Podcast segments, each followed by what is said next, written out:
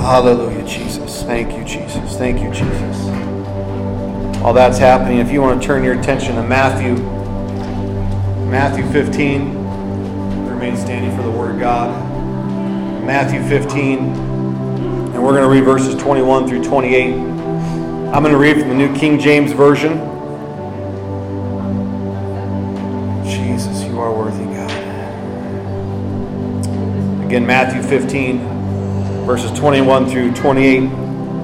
Then Jesus went out from there and departed to the region of Tyre and Sidon. Behold, a woman of Canaan came from that region and cried out to him, saying, Have mercy on me, O Lord, son of David.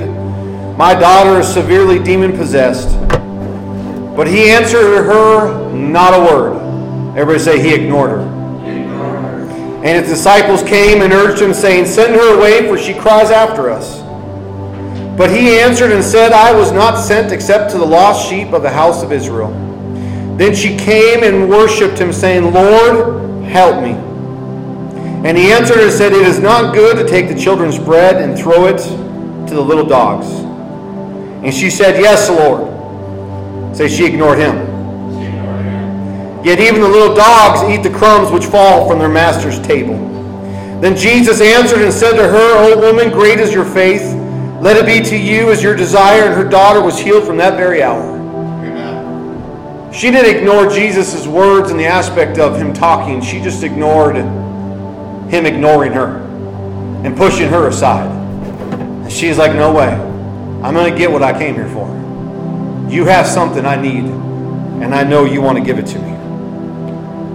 This morning, with the help of the Lord, I want to talk to us about refusing to lose the battle for your mind by choosing to have victory over your mind. One more time before we're seated, can we just close our eyes? And can we just together pray? And I want you to pray for your mind. I want you to pray for your brother and sister's mind in this house that we receive what God has for us. Can we do that together? Listen, Jesus, God, I ask you, Lord, to touch my mind. Lord, I pray, Jesus, that you remove anything, Lord, that's distracting, that's prohibiting what you want to speak into my mind and my heart to. I pray for my brothers and my sisters that, Lord, that you help them, God, to overcome their mind. I, we, call, we call down every stronghold. We call down every thought that, that is subject to the Lord Jesus. And God, we command it to be removed and to be casted out. And God, we call on your word to go forth into our minds and into our hearts. And in Jesus' name, everyone said, Amen. Amen. God bless you. Be seated. I did forget I have a prop. I just need someone to go grab me a table downstairs and two chairs. A table and two chairs, please. This opening text here, you got to understand the, the, the situation's happening Jesus had just got done teaching on defiling the things that can defile your heart and, and what to keep yourself away from and the things to keep yourself um, pure from. And so, in this setting, Jesus is on his way to Tyre. And he's on a journey with his disciples. And on this journey, he runs into a woman. The Bible says she's a Canaanite. Other scripture says she was a Syrophoenician woman. In other words, she was a Greek, she was a Gentile. And that's why Jesus made this comment to her when he said, I have not come for you, basically. I've not come for the. I've come for the lost house of Israel, the lost sheep. I've come for them right now. That's, that's my business. And what's amazing, though, is just how he treats her. And then how the disciples treat her as well when they complain. And they're like, hey, Get this woman away from us, man. She's annoying the tar out of us. But because she was a Gentile, there you guys go. Appreciate that very much. And you can put a chair on each side. I need two chairs. There's one in that back room as well. Actually, no, I'm Oh, you got two chairs. Never mind. I need a chair on each side. But before we dig any further into this story and how it can help to us, they just put it right in the middle. I pre there you go. That looks awesome. And then put that on the other side, honey. Put the chair, put them on the ends, the ends of the table. There you go. Can you give them a hand clap? Thank you so much. Good job. We'll get to the table in a moment. But I want to go back to, uh, before we dig into this particular story and how it can help us today, I want to go back to the Old Testament and bring up another story that has a similar concept as this one by ironically both choose, both these people we're going to talk about choose a different outlook to their circumstances. Turn your attention to 2 Samuel chapter 9, and we're going to read verses 1 through 13. It's a lot of reading, but the story, I, I looked at trying to cut some things out, but uh, we need all of it. We just need all of it. And I can already tell this morning I'm going to be struggling with words. I've already been tongue tying myself. Now I'll be reading from the New King James as we go through this. But chapter 9, verse 1 Now David said, Is there still anyone who is left in the house of Saul, that I might show him kindness for Jonathan's sake? And there was a servant of the house of Saul whose name was Ziba. So when they had called him to David, the king said to him, Are you Ziba? And he said, At your service. And then the king said, Is there not still someone of the house of Saul to whom I may show the kindness of God? And Ziba said to the king, There is still a son of Jonathan who is lame in his feet. So the king said to him, Where is he? And Ziba said to the king, Indeed, he is in the house of Machir, the son of Amiel, in Lodabar. Then King David sent and brought him out of the house of Machir, the son of Amiel, from Lodabar.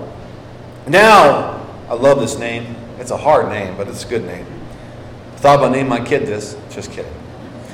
Now, when Mephibosheth, the son of Jonathan, the son of Saul, had come to David, he fell on his face and prostrated himself. And then David said, Mephibosheth, and he answered, Here is your servant. So David said to him, Do not fear, for I will surely show you kindness for Jonathan, your father's sake. Say, Mephibosheth, Mephibosheth yeah, I said it wrong. Mephibosheth, say Mephibosheth was afraid. Was afraid. And did nothing. Say he did nothing, Did nothing. to get brought to the house. It was because of his father, Jonathan and his relationship to Jonathan, and that he promised Jonathan that he would watch for his people as well. And so you read, and will restore to you all the land of Saul your grandfather, and you shall eat bread at my table continually. Say he's going to eat at the king's table. I wish we had a cool, better table. But just imagine with your creativity this just cool table there. And imagine it's bigger and it's just it's just so beautiful. It's got all this food on there. And just, just imagine this awesome table. It's the king's table. Then he bowed himself and says, What is your servant? That you should look upon him such as a dead dog as I. Kind of sounds a little familiar to the gospel, what we were just reading about the woman from Canaanite. And the king called Ziba, Saul's servant and said to him, I have given to your master's son all that belonged to Saul and to all his house. You therefore and your sons and your servants shall work the land for him. Talking about Mephibosheth.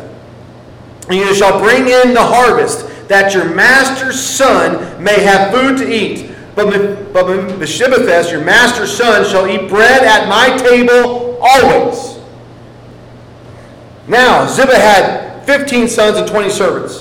Then Ziba said to the king, According to all that my lord the king has commanded his servant, so will your servant do. As for Mephibosheth, said the king, he shall eat at my table like one of the king's sons. Hear these words. And then Mephibosheth had a young son whose name was Micaiah. And all who dwelt in the house of Ziba were servants of Mephibosheth. So Mephibosheth dwelt in Jerusalem for he ate continually at the king's table, and he was lame in both his feet. Listen, this tale, this, this, these two stories that we're talking about here, they are a tale of two people with different backgrounds and different time periods. However, both are in need of deliverance, but both approach their opportunity of deliverance differently than the other. Both were looked down at in society. Mephibosheth was lame in his feet. They thought of him as worthless. He has no purpose in society. If you look deep into the story, he was, he was, he was uh, dropped by the, the, the, the nurse who was taking care of him. And then he was lame the rest of his life. And then you got the Canaanite woman, Zypherean woman, the Greek woman. She is also looked down at in society. Matter of fact, she was bullied in the scriptures when the apostles looked to Jesus and said, Can't you get this woman out of here? You imagine yourself coming to Jesus for a need, and all the other people around him say, Get her out of here. She's annoying the tar out of us. She was downcasted, and so was he. Both have lower statuses in their minds. Mephibosheth was a son of a king, and he was being brought before David.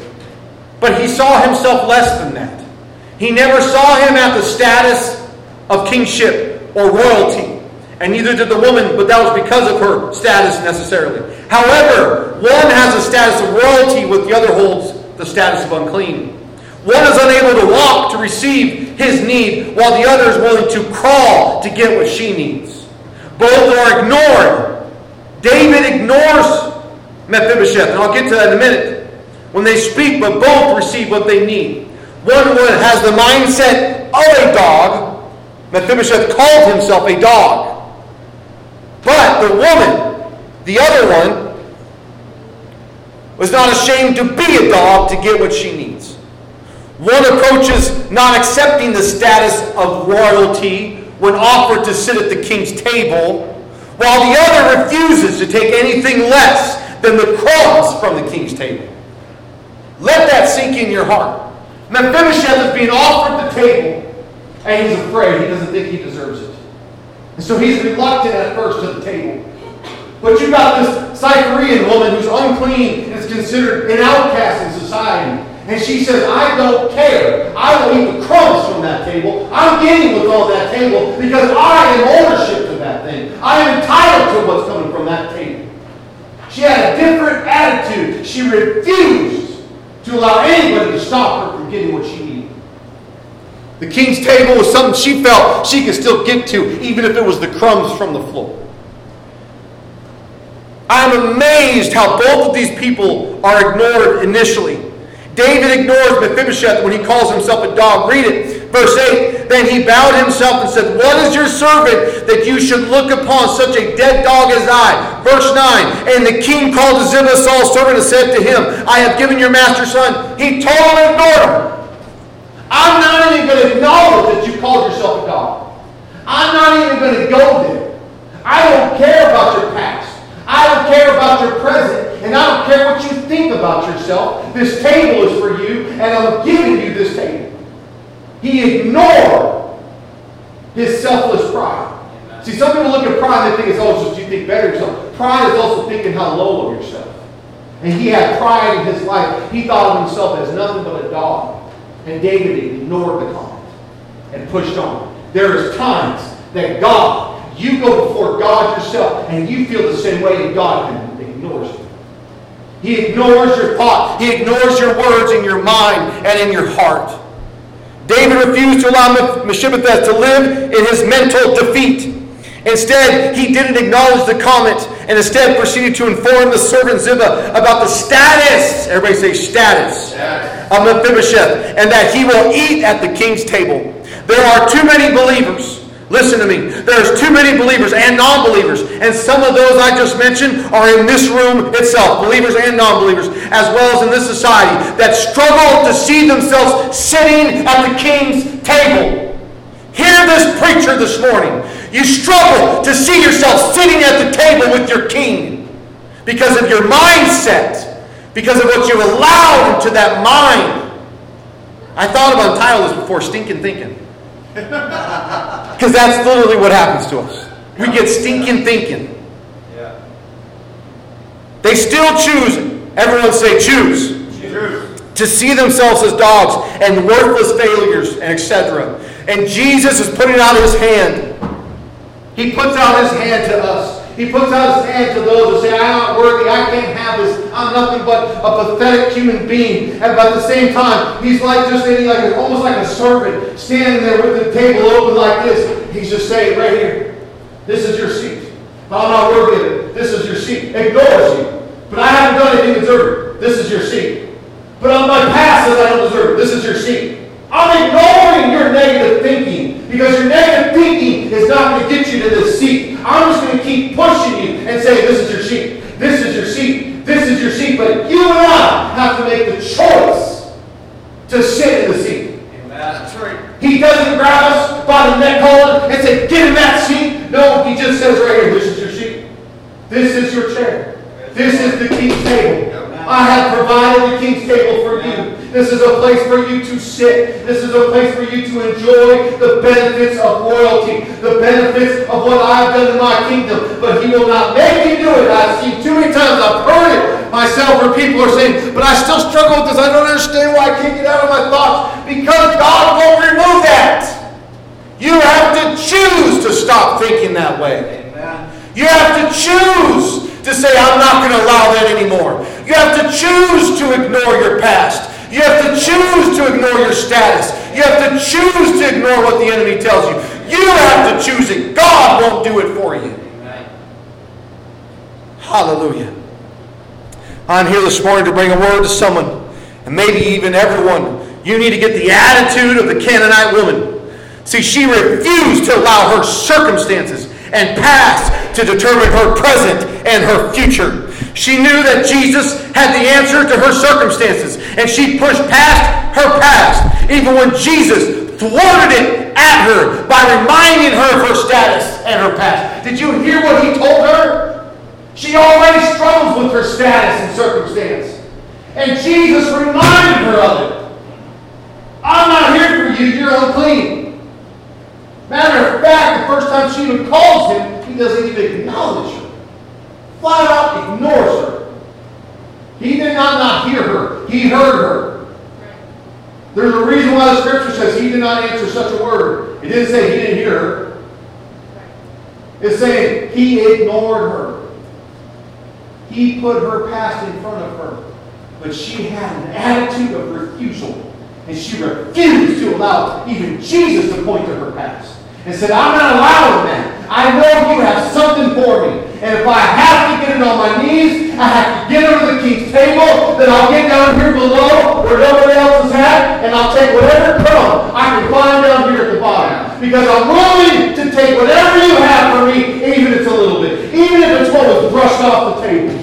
Even if what was left over. Even it was something that's normally scrapped to the dogs. I'll take it. I'll eat it. I don't care if there's been a bite out of it. I'm going to take it because it's from the king's table. It's from the king's hand. And when we understand where it comes from, but understand this, that God will not always make it so easy. Mephibosheth, it was pretty easy. Here, dude, here's your table, man. I'm actually going to flat out ignore you. I'm going to sit you here. You're going to just. That's what David did. He basically pushed it there. But this woman had to fight her way to get there. You need.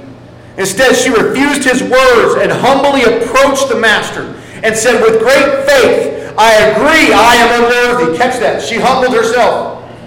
You're right, Jesus.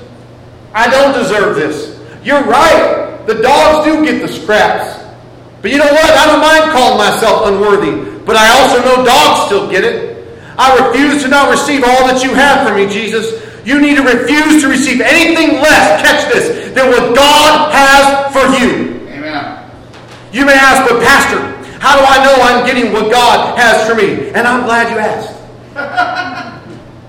My answer is this it's in His Word. If it's in His Word, it's for all of us. Oh, I just lost you. If it's in His Word, it's for all of us. Amen. His whole book is for me and is for you, and I refuse to accept anything less than what's in here. I hate when I don't have a Bible here. If it's in here, we can claim it. We can receive it. You need to refuse to accept anything less than what's in here. Than what you understand in this book within the context of its scripture. And many struggle with that because they fail to take time in His Word. Hear me. You can't claim what's in here or receive it if you don't spend time with it. How are you going to know what's in here unless you crack open the book and read it? Yep. You're not going to know. You're not going to know unless you open it yourself and put it in your own heart and receive it yourself. Listen, I'm not talking about blab it and grab it. No, sir. No, ma'am. You need to refuse to accept anything less than what you and I understand in this book within the context of its scripture.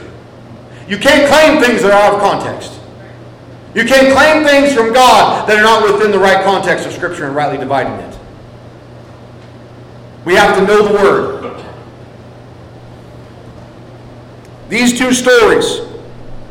Listen, you will not you will not know what a contract guarantees you unless you read it and you sign it. How do you know what's involved in the contract unless you do what? You got to read it. You got to know what's involved in there. You will not know what God, listen to me. You will not know what God has for you unless you read His Word and sign off on it in your heart. Nobody can do that for you. Nobody can. Young person, nobody can do that for you. Your mom and dad can't do it for you. You have to do it for yourself. These two stories are perfect examples of the battle over the mind. I don't know what this woman knew about Jesus, but something in her had enough faith to press the envelope until she received what God had for her. Sometimes, folks, folks, you have to fight for what God has for you. We live in an area that has a spirit of infirmity, which means a spirit that waits for others to provide for their needs. That's the area we live in. But we have to overcome that spirit by literally opposing it with the opposite of itself. Infirmity can also be described as a disability, such as we read about the woman in Luke 13. Disabilities are real, and they also have a tremendous effect on the mind, especially ones that deal with disabilities of the mind. Anyone with a disability or an infirmity needs others to supply particular needs, such as medicine, as pay, housing, and can easily get, get, get to a place that they feel constantly defeated unless they take over the battle for their mind. And that is why you will find people with disabilities that allow their circumstances to define who they are. Hear me. You will find people with disabilities that allow their circumstances to define who they are. And others who refuse to let their disabilities define who they are and limit what they can do. I have shared often the last few weeks about a man named Darren Sargent and his podcast. Some of this stuff inspired from what I was listening to. He is a one-handed preacher. He has one hand. He's got a little, he calls it a nub. It's his nub. He's funny about it. He says it's giving you life perspective from first-hand experience. He, he means the pun. My one hand. I'm giving you my one hand. He puns about his hand all the time. He has no. There's one story he tells in there where he's skiing down the hill. His dad pushed him to ride to, to still ski without both arms. Right, he had just one arm to do the thing. If you ever skied before, you need both to keep your balance, at least to help with the balance. And he forced him up there, and he was going down the hill, and some guy yelled. this is so horrible. He said, he said, hey man, you lost your pole. He says, oh, it's horrible. I know it's attached to my arm. Find it, please. And he kept going down the hill. That's just how he looked in life. He just approached it that way. He doesn't say he doesn't struggle with things. Absolutely, he was bullied, he was picked on. But this is what he says. He refused to allow his circumstances, catch this, to define who he is. Instead, he was going to define who he is with the help of God. Nick Vujicic. I looked that up, how to say his name. Is another example. I'm not sure if you've known this guy, if you know his name, but once I say what he is, you'll remember. He has no legs and he has no arms. No. His name is Nick. This guy has no legs or arms, but he has a heart and a mouth and uses it to encourage others. He refuses to allow his disability of no arms and legs to stop him from doing what God has called him to do. He stands in front of people. He's married, he's got four kids. He refuses to allow society to tell him what he can and can't do. And even Darren Sargent, you listen to him, he'll say, listen, I'll be honest, I'll never be sign I'll never do sign language class. Can't really do that without, you know, both hands. He points it out because he knows it's just not something I'm going to do. But there's other things I can do.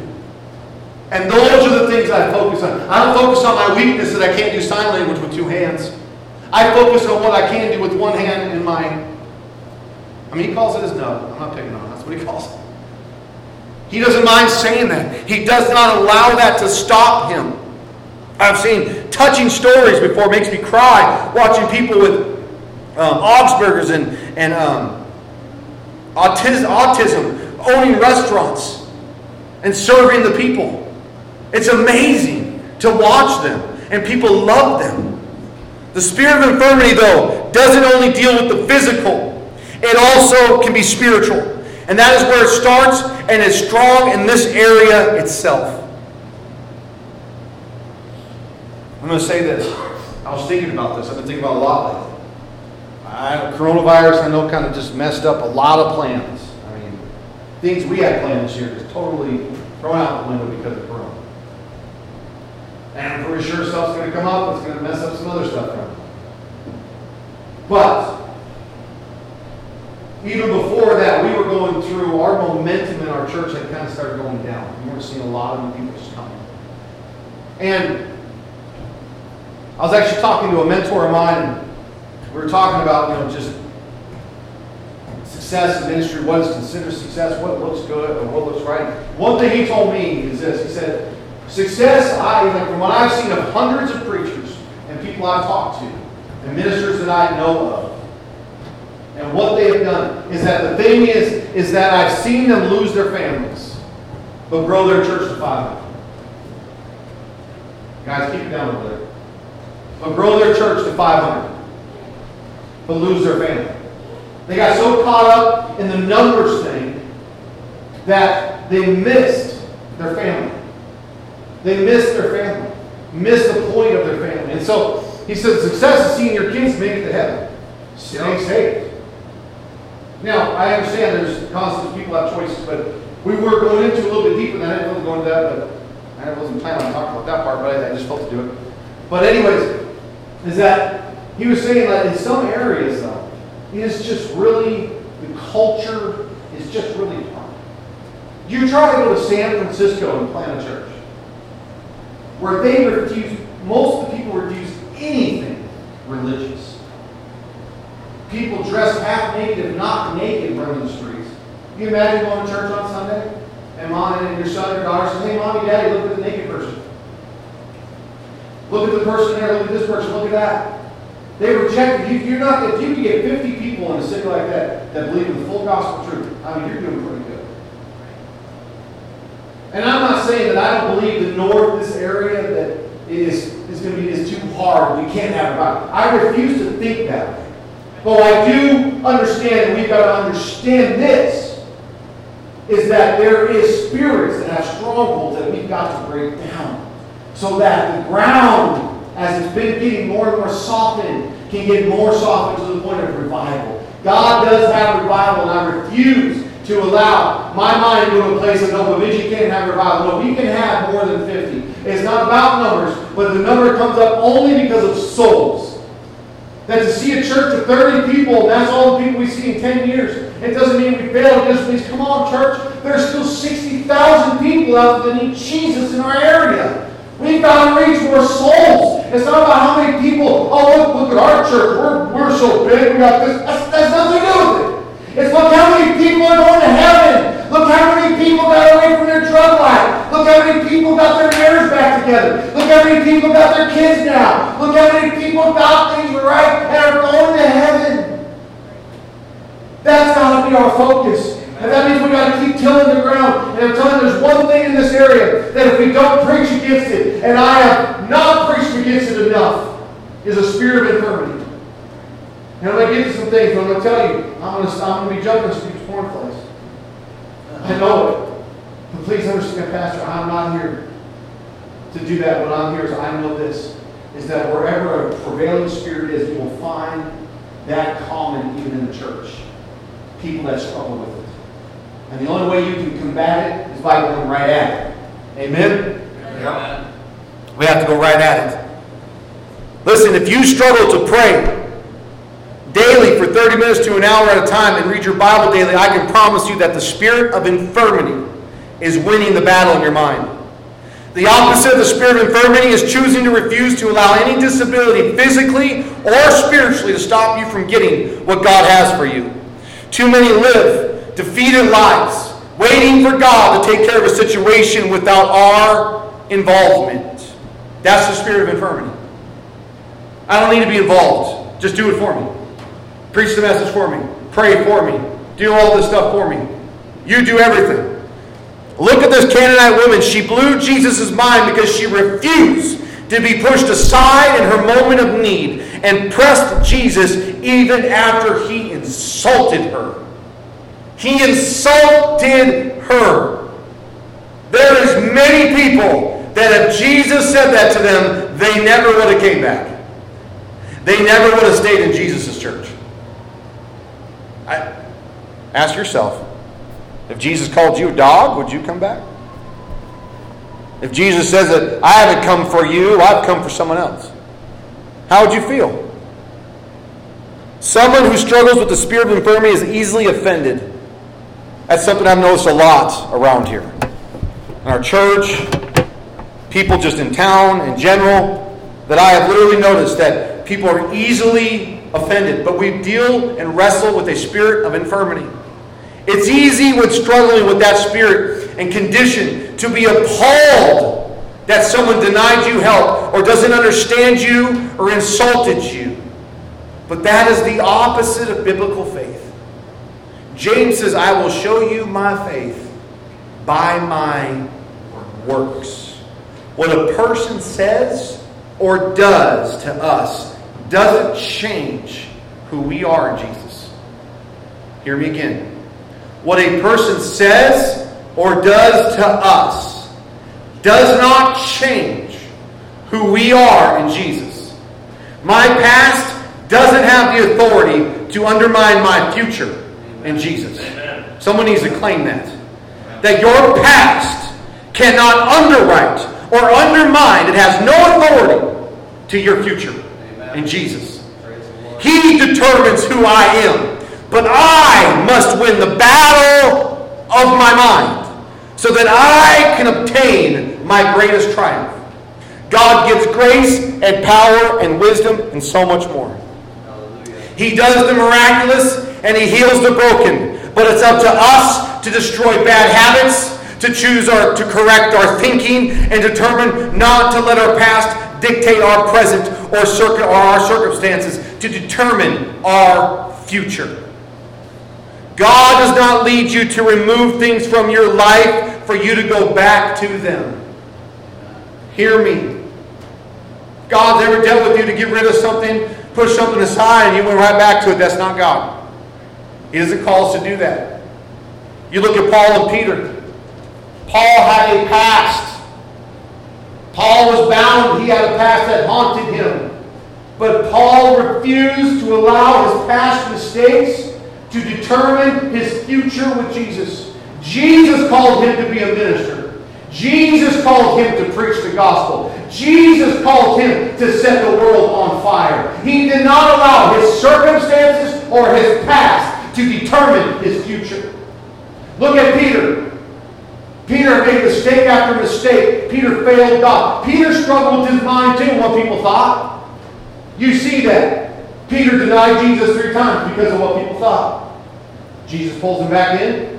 He preaches the gospel. He's one of the new, uh, the new church uh, leaders, and he's going through all the things he goes through. But then Paul writes in Galatians that he called Peter out because Peter was with a bunch of Gentiles and he's hanging out like anybody else. These are my buddies. I'm sitting at the same table as them. We're just hanging out. I'm hanging out with all these dirty Gentiles. And all of a sudden the Jews come and he's like, Hey, how's it going, guys? Totally ignores the Gentiles. And Paul saw it. And all of a sudden he saw Barnabas, and some of the other guys started following his lead. And he said, No, no, no, wait Peter, what are you doing? That is not of God. What God has made clean is clean. You can't, you can't determine that. You can't go the other way around with that. If Paul has said that, Paul has said it. And so we've got to understand that that is Paul, what he is doing. And we've got to trust that Peter understood that, but Peter still trusted and believed in what God was trying to do through him.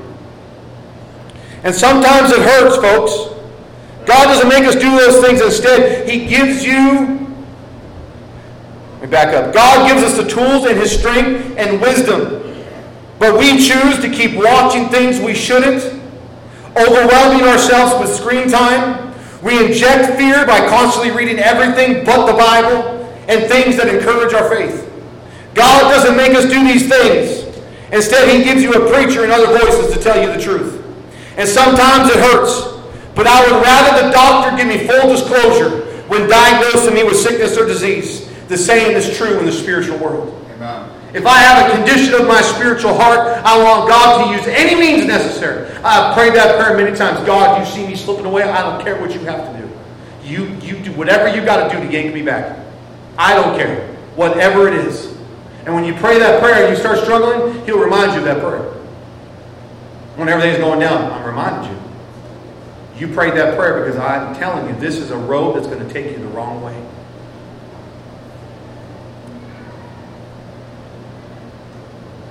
There are some who are waiting on God to remove feelings of your past and present, feelings about people or events. But I don't read where God said He will do that. Instead, He gives you the power and ability to choose to cast down thoughts and to choose to think on certain things. If your pattern of thoughts that has created a habit in which creates the feelings, you have to change your thoughts in order to change your habits.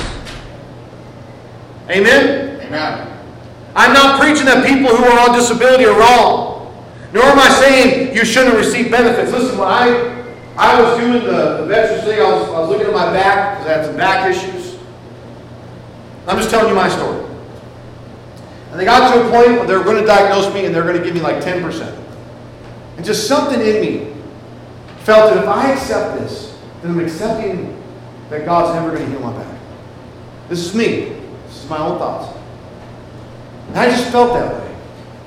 I said, I don't want that on me. I don't want to be hindered by that.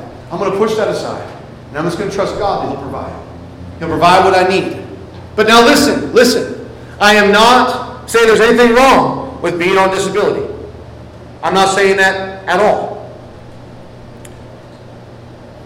Nor am I saying you shouldn't receive benefits. Disability is a real and some have it for life no matter how much you pray.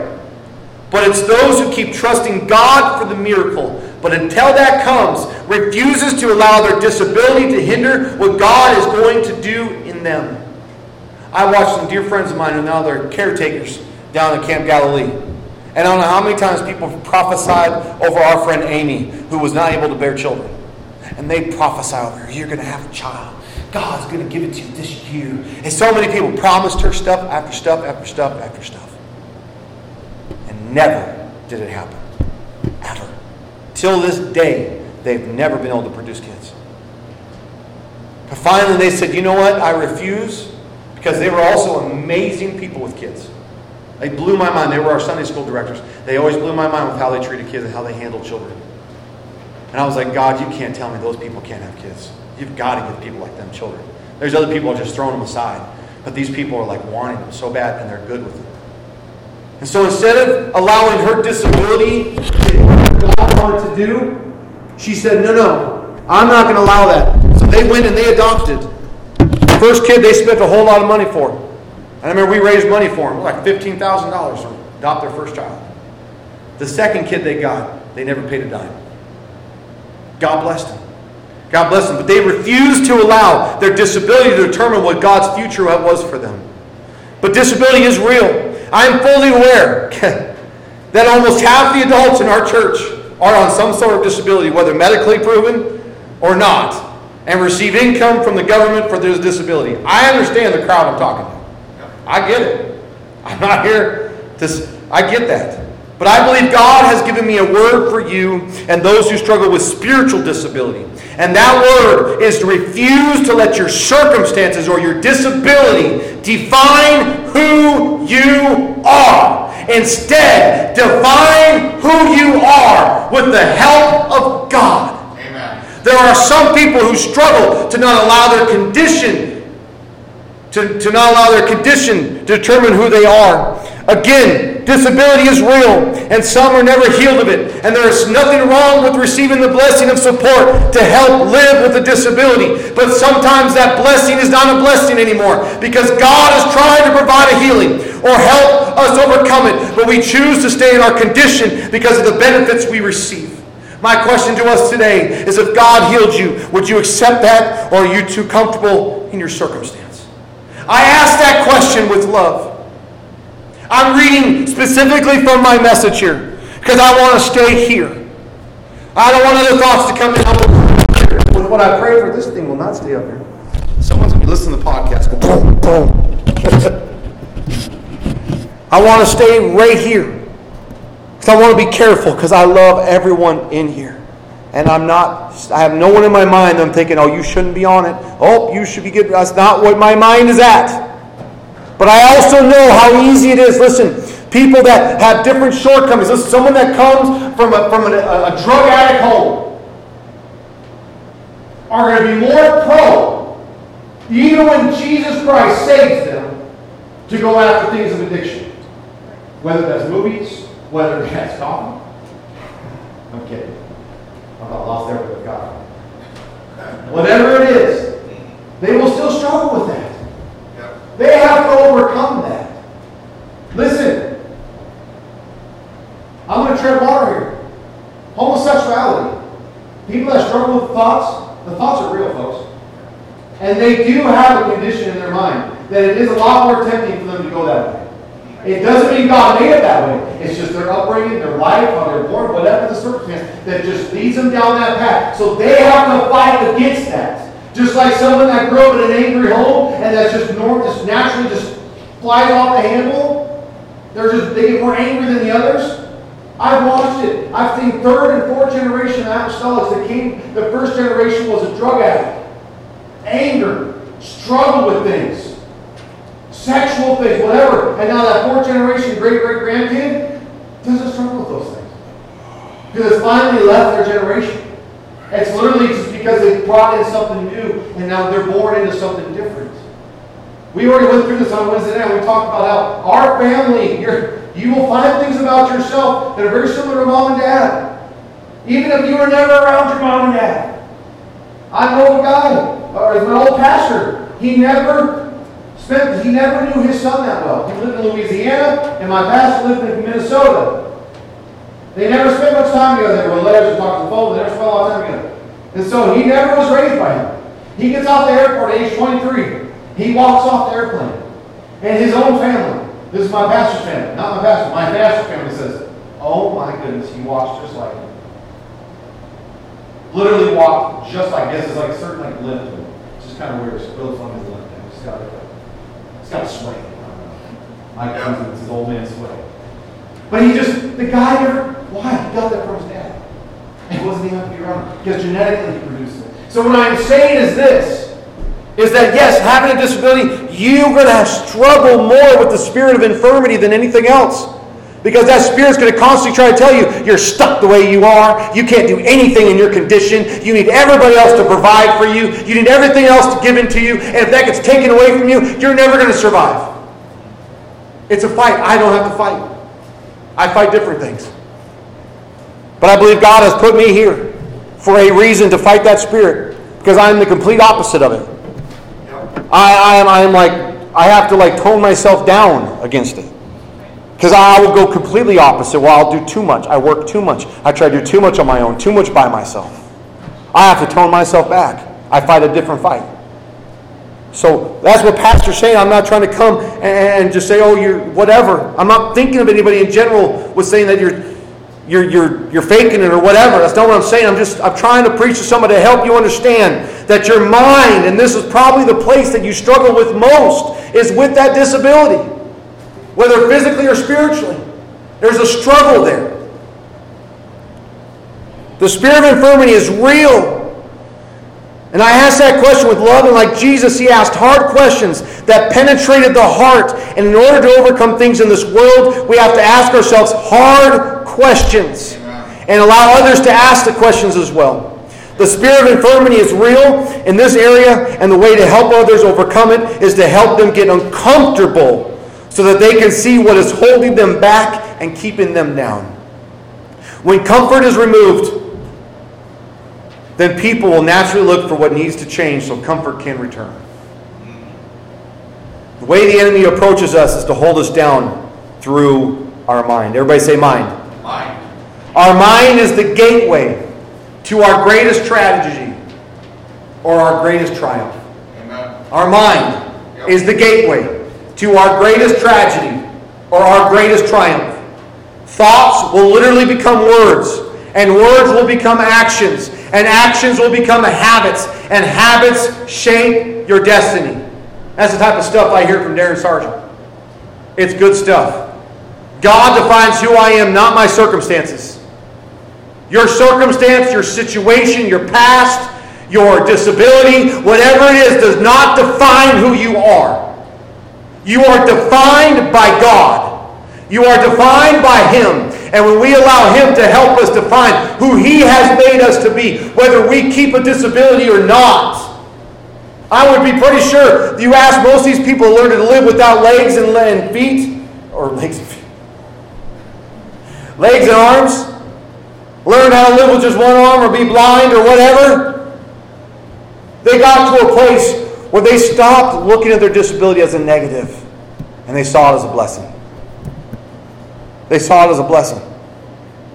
They saw that they can be an inspiration to other people because of their situation. Some of the coolest things, I have some, some uh, or they're not my, they're my wife's cousins. And they're all handicapped. They all got some kind of form of autism and and they, and they do stuff like licking their arms all the time and doing this. I mean, it, it can get like oh, kind of gross, but but I know their their heart and and their dad is such a great man. Their mom and dad, and and they take him, they they get him involved in sports. They do like every Special Olympic sport you can do. Like they do everything, man. They they love sports, and some of them are pretty good at some of them. Like they could throw a ball like dude, like nobody's business. They can hit a ball, like stuff they can do. But it's because they had parents that said, Your disability will not define who you are. You can do more than what the world tells you you can't do. That's what the world wants us to do, church. It wants to tell us what we can and cannot do. It wants us to do that. But when we refuse to allow it to tell us that, when we refuse to allow the government to tell us something different, we refuse to allow our circumstances and conditions to determine God's destiny for our life. The apostles and prophets thrived in that mindset. Jeremiah, Jeremiah, Jeremiah never stopped preaching with all that he had. Nothing could stop Paul's missionaries' journeys. Peter stood in boldness numerous times, refused to stay in a boat with fear, but instead chose to get out. Jesus never made any of these men get over their fear. He never made Peter get over his fear. He never dragged Peter out of the boat. Peter himself said, That's the Lord. John said, That's the Lord. He says, Oh, I'm coming. I'm not staying in this boat of fear. I'm getting out there. I'm getting out there where my Maker is. Because the closer I get to Him, less fear has control of me. Come on, that's, that, let that sink in. The closer you are to Jesus, the closer you are to His presence, the less fear has control of your life. The less circumstances will dictate your future. Because you'll get so in love with His Word, and you'll get so in love with His presence. You'll get so in love with spending time with Him, and Him telling you, I got more things for you to ever do. I got plans for you to great things. It might not look great to society, but God has something great for every one of us. And we've got to learn to just trust Him. Whatever that is, it's great because it came from Him. That's the bottom line. It came from Him. Jesus never made these men get over the circumstances nor doubt. Instead, he provided them the tools, the resources, and the strength of his spirit. Jesus told Paul that in our weakness, he's made strong. What does that mean? Our circumstances, listen, our circumstances attract his strength. Our past attracts his strength. And our disabilities attracts his strength. Listen, in a disabled condition, like I talked about Darren, Darren Sargent, in his he can't give God glory for his shortcoming. I mean, he can't give himself glory for his shortcoming. He has to give it to God. Moses couldn't give himself shortcoming with the way he spoke and talked. He had to give glory to God for the things that he did. You look at all the men and women in the Bible. Paul asked Jesus to take something away from him three times. He had an infirmity. Nobody knows what it is. Some say it was a, a limp, some say it was some kind of condition. Nobody knows what it is. Whatever it was, he asked God three times to take it away. But Jesus said, I will not take that away. For my grace is sufficient for you. In your weakness, I am made strong. He's saying, Paul, because of your weak condition, I'm going to use that to glorify my name. But it's our mind that messes things up. That is why Paul gave us scriptures about casting down thoughts, thinking on things, renewing our minds, and etc. He didn't write it because he has some special gift. See, I've heard people. They think you just, God, it just gives people a special ability to choose. I'm, I'm going to bring something of revelation to everyone today. Every one of us has one ability that's the same for sure. From many other things, but one for sure. That's the ability to choose. It's not supernatural. It's not a, a part of the gifts of the Spirit. It's not part of the fruit of the Spirit. It's not part of the gifts spoken in Romans. It's something we all get, and it's a thing called choice. We can choose to refuse the negativity that God that the enemy puts in our life, that we put in our life. Because he had, I think some that they had some special gift. They did it because he experienced it. No, Paul wrote this because he experienced it, and he relied on God's plan and strength. But that strength is something that we only connect with through faith. It's not magical or majestic. It's trust and a mental choice. You and I can choose to sit at the king's table or not. You and I can lose the battle of the mind and walk away from the table. Or we can choose to overcome it and sit at the table. The Bible says, What a man thinks, so is he. We must let the Holy Ghost have us. I don't have time to finish this. I might do it more next week. We'll see what next week holds. What I want to leave you with this this morning is the knowledge. I always like to leave us with something, something to take home. The knowledge that you are in a daily battle of control of your mind. But you have two choices. You can either refuse to take control or refuse to give up control. Either way, it comes down to a choice. My question to everyone here this morning and watching online or listening later on podcast aren't you sick of it? Aren't you tired of the enemy winning the battle over your mind? Aren't you tired of constant negative thoughts about your family, yourself, your circumstances, and your fellow man taking over? Aren't you tired of your past reminding you of things that are not relevant today? Aren't you tired of people telling you what you can and can't do because of your condition? Aren't you tired of it? Aren't you fed up with it? We must refuse to let our gifts remain dormant when God gave them to us to use for His glory. We must refuse to allow the enemy and our worst critic, which is ourselves, to be denied a chair at the table of the king when he has provided it to us, but we must choose to partake in his offer. Some of us are so scared of failure that it paralyzes us so much that we don't even know what to do. We get so afraid, we get so scared that we don't know what to do about our circumstance. But we've got to learn how to trust in God. We got to learn how to trust in His plan. We got to learn how to trust in what He wants to do in our lives.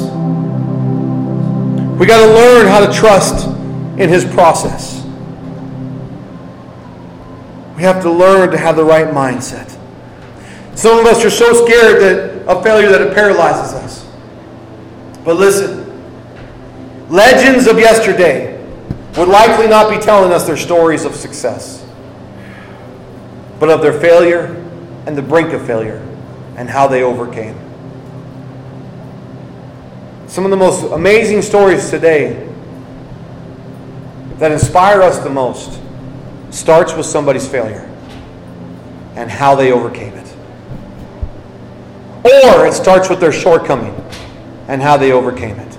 You don't even have to be a Christian or a Jew to know the story of David and Goliath. Because everybody talks about it. Classic story of David and Goliath. What is the story of David and Goliath? One is smaller and one is much larger. But the smaller triumphs over the larger. It's the story of someone's failure and how they overcame it that makes their story what they is today. We cannot be so scared of failure. In fact, we have to do the exact opposite. And that's what people of, of the history have done. You have to be able to embrace the possibilities of failure or the fear of failure. Understand me when I say that. We have to embrace that I might fail. I have to embrace that I have a fear of failure. Embrace that because it's bound to happen. But what we have to do with that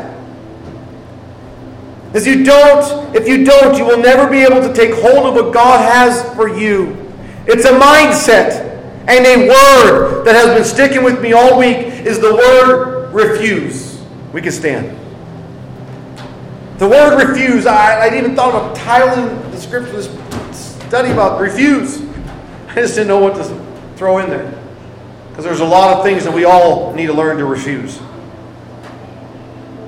What I want to leave with you today, again, is these two things. Number one, embrace the idea that you're in a daily battle over the control of your mind. It's daily, folks. It doesn't end tomorrow. It only ends when we're called into heaven, when we're called before the throne. And daily, God is providing you and I strength and resources and tools to overcome it and have daily victory. But what the spirit of infirmity will do is it will come against that when instead we have to learn to say, No, I'm not going to take that. I am going to trust in what God wants to do in my life. I'm going to trust in His perfect plan. And I'm not going to allow my circumstance to determine me. Instead, I refuse to allow that. I will take control over my mind, and I will have to do it through what God provides to me. The second thing I want to leave with you is a word to hold on to all week, and that word is refuse. Listen, attitude determines your direction, and direction is more important than speed. Life will always move in the direction of your strongest thoughts. That's from Darren Sargent. If your thoughts are negative, then most of your day will be negative. Catch this. But if you learn to refuse to allow your circumstances to define who you are, instead, you must learn to define your circumstances by the help of God.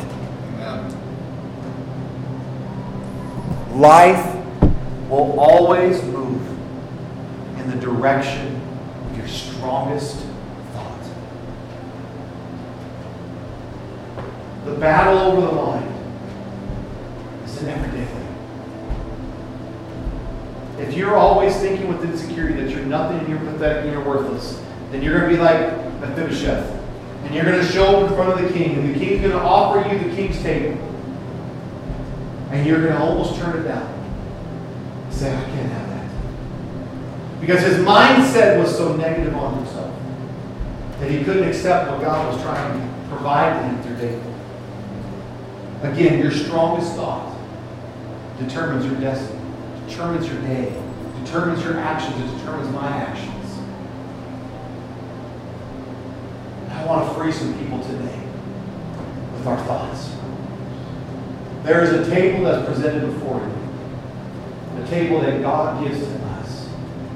It's a table of royalty, it's a table of kingdom, it's a table of glory. And God doesn't have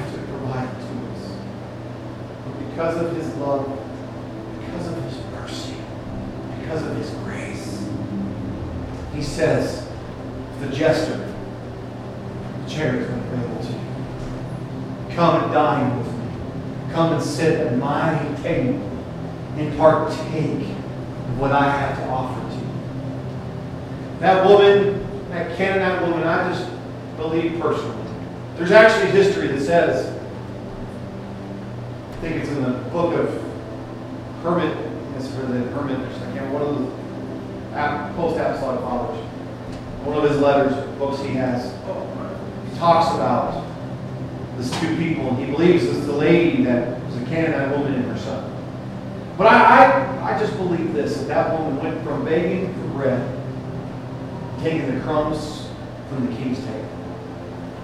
When Jesus rose he lifted out his hand to her and said, You don't have all the ground. I got a table. I got a place prepared for you. Come and dine with me. Come and sup with me. Every eye closed. I know that I've preached some harder things today than I've probably ever preached in the six years of my pastor. I know that I've flirted with some areas that would almost come like I'm judging. I believe that each one of us has a story, and some of us have certain things in our past, some of us have certain things in our disabilities. But these things God can use for His glory. In this area that we struggle with spirit of infirmity, you hold the key to overcome that. You can give someone the story and say, This is my disability. And maybe it's a disability that you were healed from, or it's a disability that you worked through. And you can tell people, listen, I never allowed my circumstance to dictate who I am. Instead, when the king opened the table, I followed the table. So I want every one of us, just for a moment here, before I open the altar for anybody to come and pray, or if you want to make your place an altar. But this table is your destiny, and you are destined to be a part of the royal family of God. But I can't make you sit at it, and neither can Jesus. It's something you and I have to do ourselves. We've got to step forth to the table. We've got to make that declaration and say, I'm not allowing my circumstance to dictate my future. So I'm going to pray a prayer over us, and then I'm going to open the altar. So I just ask again, continue to keep your eyes closed. Jesus, I pray, God, for everyone in this place right now. I pray that you help everyone, Lord, to trust in your hand, to trust in your plan. I pray that you encourage some people this morning. God, each one of us struggles with something. Some of us have a disability that's painful. Some of us have a disability that, that haunts us throughout the day. It hinders us from doing things we want to do. Some of us have things in our past that come up over and over again. And we're afraid that it's going to determine our future. Some of us, God, have been told by others, especially loved ones and family members, that I'm never going to amount to anything. That my disability or my shortcoming or my struggle or my addiction or my past is never going to allow me to take hold of what God has for me. But in the name of Jesus, I rebuke that thought right now in Jesus' name. I pull down every stronghold in every person's mind that is in this room, that's watching this video, that's listening to this message. I bind it in the name of Jesus and I rebuke it and I call on it to have no more authority in their life, that it will have no longer undermine who they are. In the name of Jesus, I loose a spirit of hope in every mind and every heart, that you loose every soul to understand that they have a purpose in you, that there's a destiny, that there's a table of royalty that we all can partake in, but we've got to choose. We got to choose. And God, I pray this in Jesus' name. I bind that spirit of infirmity, and I lose that spirit of passion and commitment and joy unspeakable in the Holy Ghost. In Jesus' name. In Jesus' name. At this moment, I open up is Why don't you just make a place as an altar? And I just want you to talk to God about this right now. Maybe that question I asked earlier was challenging enough that if God healed you, how would that determine who you are today? Or if God kept you the way you are, what would you do with that? What would you do with that? Oh, come on, let's talk to God right now. Why don't we talk to God right now?